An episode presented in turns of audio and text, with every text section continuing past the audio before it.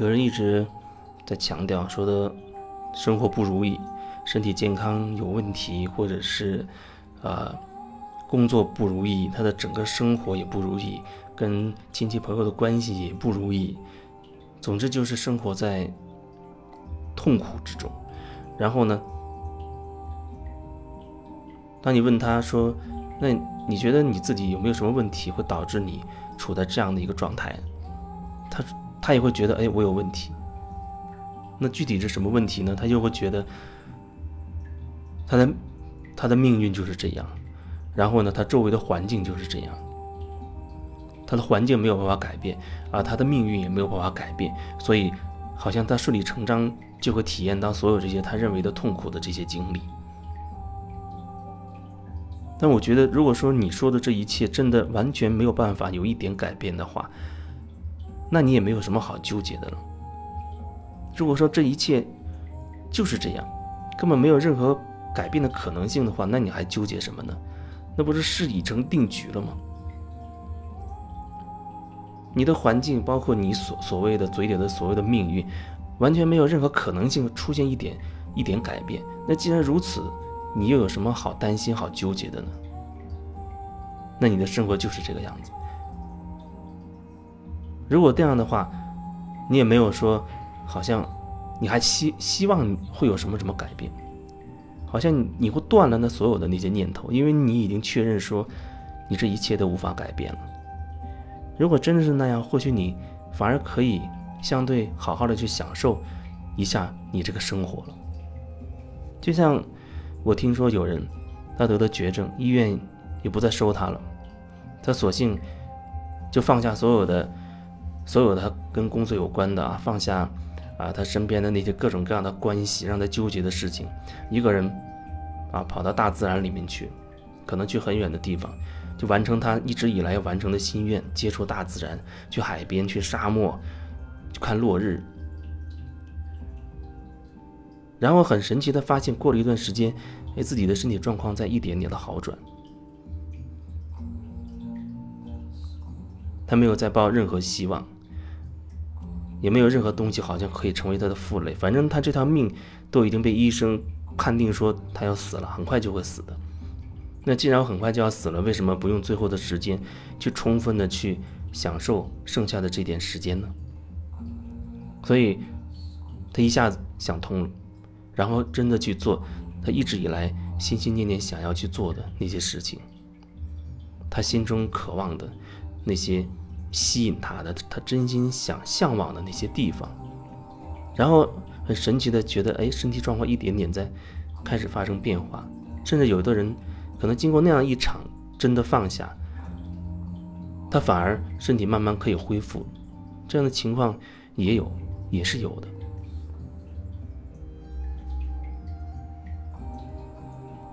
一直以来，很多时候我们都把自己的问题推给别人。推给这个环境，啊，因为我的生存环境就是这个样子，我没有办法改变，因为我出生在这个家庭里，那我没有办法选择我的父母，然后等等等等。那么，到底有什么是可以改变的呢？如果你真心渴望改变的话，我觉得你总是可以为你想要的这个所谓的改变做一点什么，而不是一天到晚心中嘴里念着要改变，然后又一边。责怪着说：“我没有办法改变，到底是谁阻碍你的改变？有人用枪顶着你的脑袋说：‘你不可以变，你只能如此吗？’那么你究竟放不下的到底是什么呢？什么东西阻止你说你一定要把所有的责任都推给外面，推给所谓的什么命运，推卸给所谓的你的什么环境？难道关于你自己真的一一点都没有办法为自己做一点什么吗？”就像一个将死之人，他还没有被诊断出绝症之前，他还觉得没有办法放下很多事情。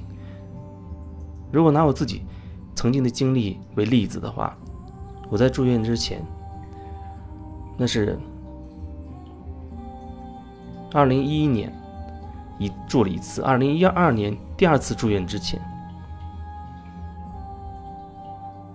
医生说你要住院。治疗的时候，当时我还想，哎呦，我有工作上有很多很多东西还没有交接好，我至少需要几天时间去把我工作做一个一个梳理，然后把它相应的交给相应的人去交代一下，交代清楚要怎么做，怎么做等等。我还挂接挂念着这么多东西，但是医生医生说你必须得住院，而且就是今天。我去检查的当天，因为你情况很严重，怎么怎么样？他说你的你的所谓身体的那个肺部的积水都快积满了。如果正正常的一个这种情况，应该是被抬进来的，可是你走进来了，你居然还能走进来，好像没什么事儿一样。但是，但是他要告诉你说你的情况已经很严重了。其实那个时候我已经在这条路上走了很多年了，我对我的身体多少有所了解，可是。一点点的身体里开始积水的状况，我也清楚，但是我觉得好像我没有没有什么好的办法去去转去转化它，去清理它，去清理那个里面不知道发生了什么的那个所谓的所谓的问题。所以当医生那样一讲的时候，好像我心中瞬间哦有些东西就放下了。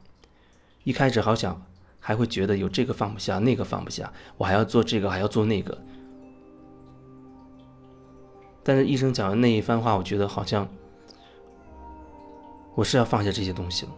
不然我要等到什么时候呢？然后整个在住院的二十一天过程当中，体验了很多很多的事情，很多很多的事情，就好像你有一只脚已经迈进了鬼门关，你在阎王殿门口已经走了一圈，然后就回来了。那个过程是很，你可以说惊心动魄吧，因为一个人面对生死，面对别人的生死，说到底，那好像还是别人的生死。我也参加过一些葬礼，亲人的朋友的，但是那是别人的生死，隐约可以感受到，但是却没有那么深刻。但是自己的生死，那体验就会非常非常的深刻，深入骨髓，因为那是你这条命。可能要挂掉了。那时候你会想很多，会觉得为什么之前这么愚蠢，很很多想要去做的东西啊，觉得好像我会怎么怎么样，但是却一直迟迟没有行动。所以那时候我一直在想，假设我还有命能活着走出医院的话，我一定要怎么怎么样。因为在电台的时候，其实我已经遇到过一些。一些同志哦，他遇到了生了重病住了院，住院期间好像就会觉得哦，我以后一定要怎么样，多锻炼身体，多运动，要保持呃饮食健康等等，设了好多好多的愿望。结果出院之后回到了单位，很快很快就涛声依旧了，又变成了以前的那种积极工作的那那种忘我的状态。忘我，你会跟自己失去连接。你感受不到身体随时的变化，感受不到自己内在开始是不是开始压抑了什么，是不是需要及时的做一些调整。那时间久了，很多东西就会堆积成某种症状表现出来，那就是所谓的疾病。但是到那个时候，因为它已经形成了一种症状，你要再去所谓的所谓的去治愈它，恐怕就会很很麻烦。往往人可能就会只针对出现的一个症状去治疗了，可是你根本不知道究竟是什么，你内在出现的什么问题导致了你身体会出现这样的一种症状。